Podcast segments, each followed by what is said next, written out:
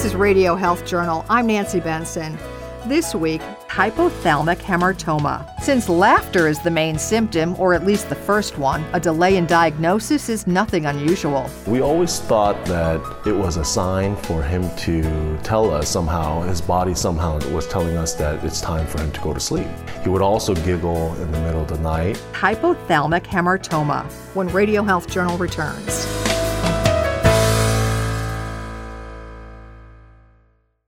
I'm Reed Pence, the producer and host of Radio Health Journal.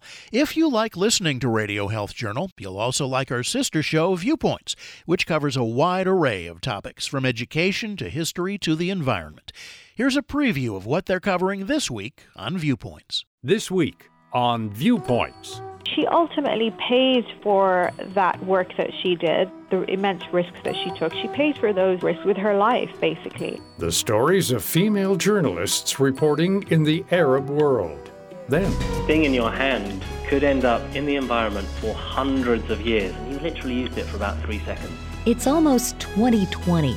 It's time to stop using as much plastic. I'm Marty Peterson. And I'm Gary Price. These stories in depth this week on your public affairs magazine, Viewpoints. Listen to Radio Health Journal and Viewpoints on your favorite radio station. And subscribe and listen anytime on Apple Podcasts, Google Play, and Spotify. Also, follow us on Instagram and Twitter at Radio Health Journal.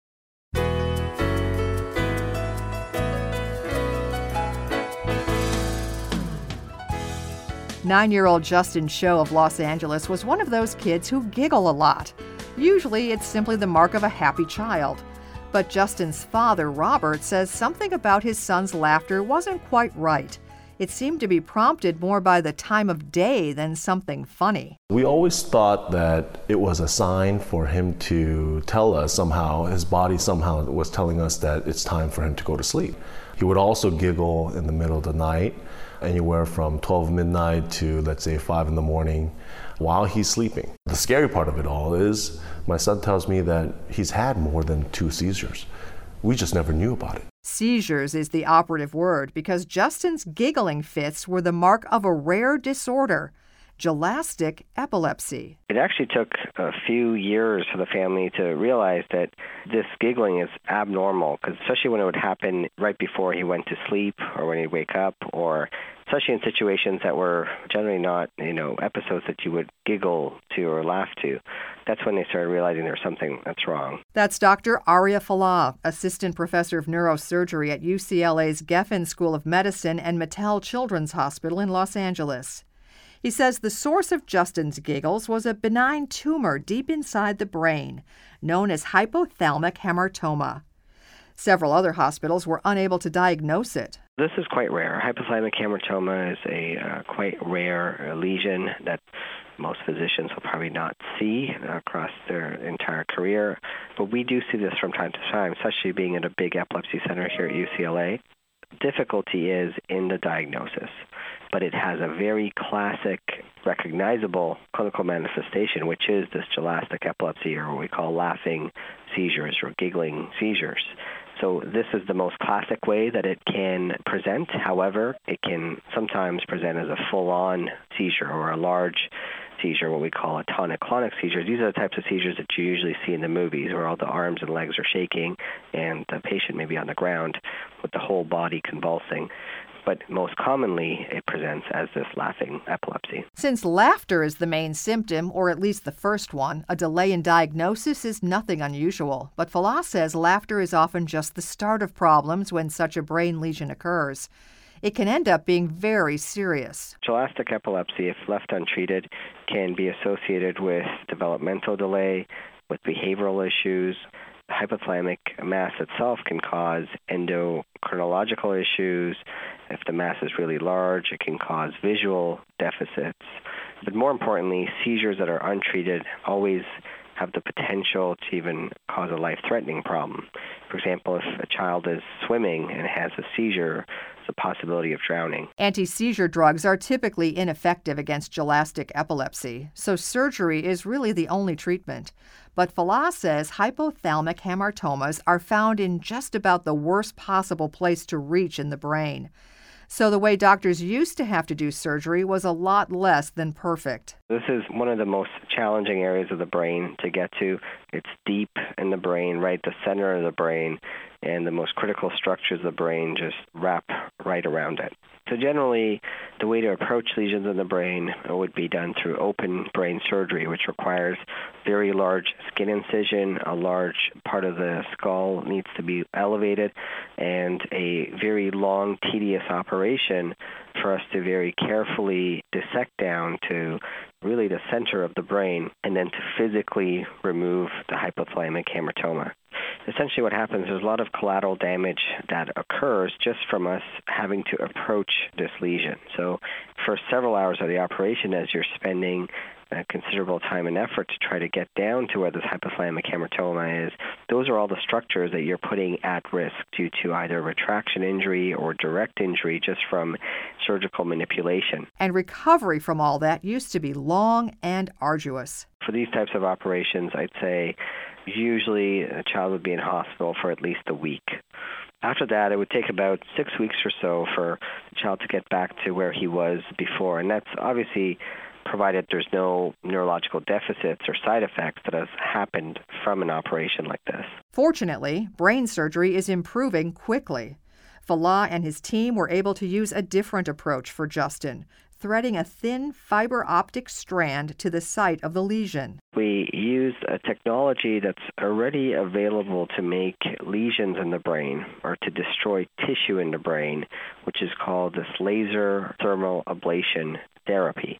It uses heat energy to what I call cook the tissue or destroy the local tissue without injuring the rest of the brain.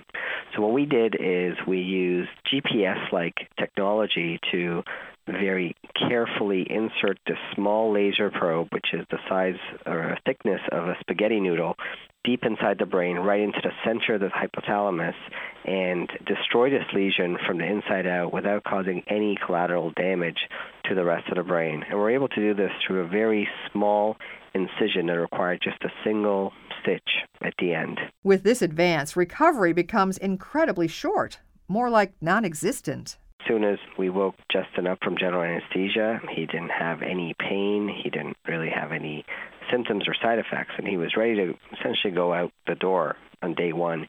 We kept him around for an extra day just because the technology is relatively newer, just to make sure that everything else is okay, but there really wasn't much recovery time required for this operation.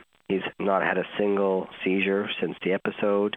I don't expect he'll have any other seizures. We usually wait till at least a year out until we are confident that he has been completely cured. But as you can imagine, going from several a day to now, it's been well over six months he's not had a single episode uh, tells me quite likely that he's never going to have another seizure again. Fallah says surgery can be more complicated when the lesion is very large. Sometimes more than one laser fiber is needed, and occasionally the mass is so large that laser isn't an option. So, in spite of its name, giggling epilepsy is nothing to trifle with. I'm Nancy Benson.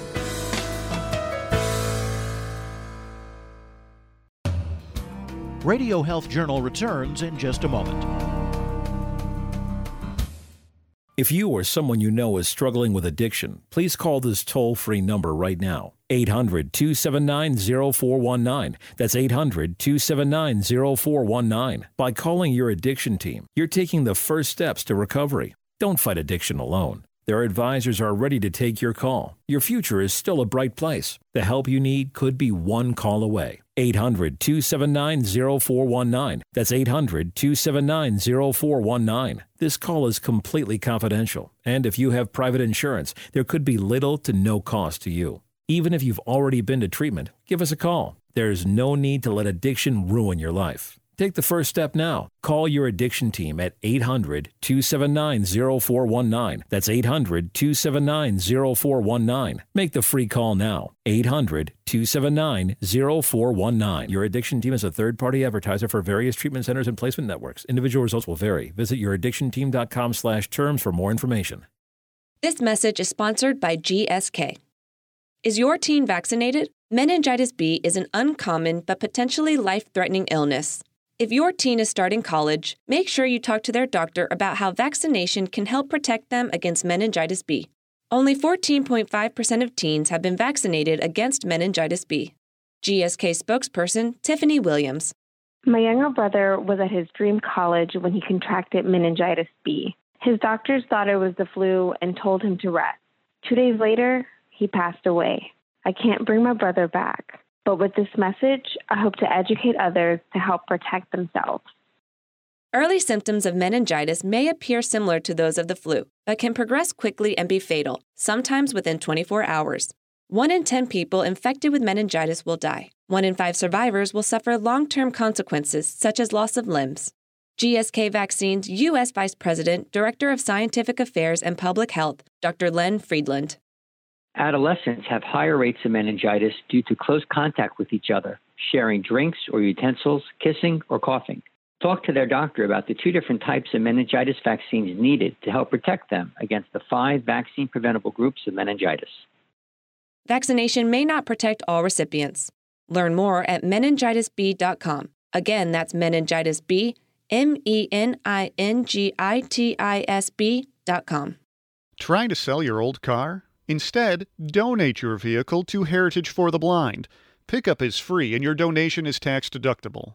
Just call 1 800 835 1478. Heritage for the Blind accepts cars, vans, trucks, and boats, whether they run or not. Donate your vehicle and you'll receive a free three day vacation voucher to over 50 locations. Call 1 800 835 1478.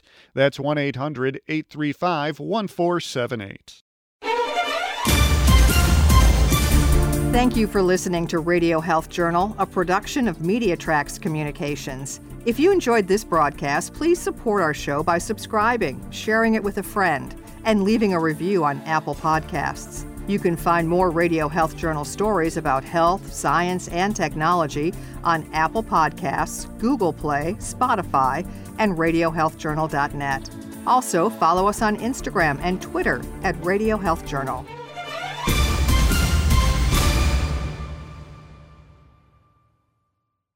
Coming up next week on Radio Health Journal. Why did Julian pass away? That's the number one question I have, right? Because we don't have an answer yet. More than 400 children are mysteriously dying every year, and we don't know why. Then tonsil stones, a little problem that causes a big stink. I just operated on a 46 year old for tonsil stones, so they can come at any time. All that and more coming up next week on Radio Health Journal.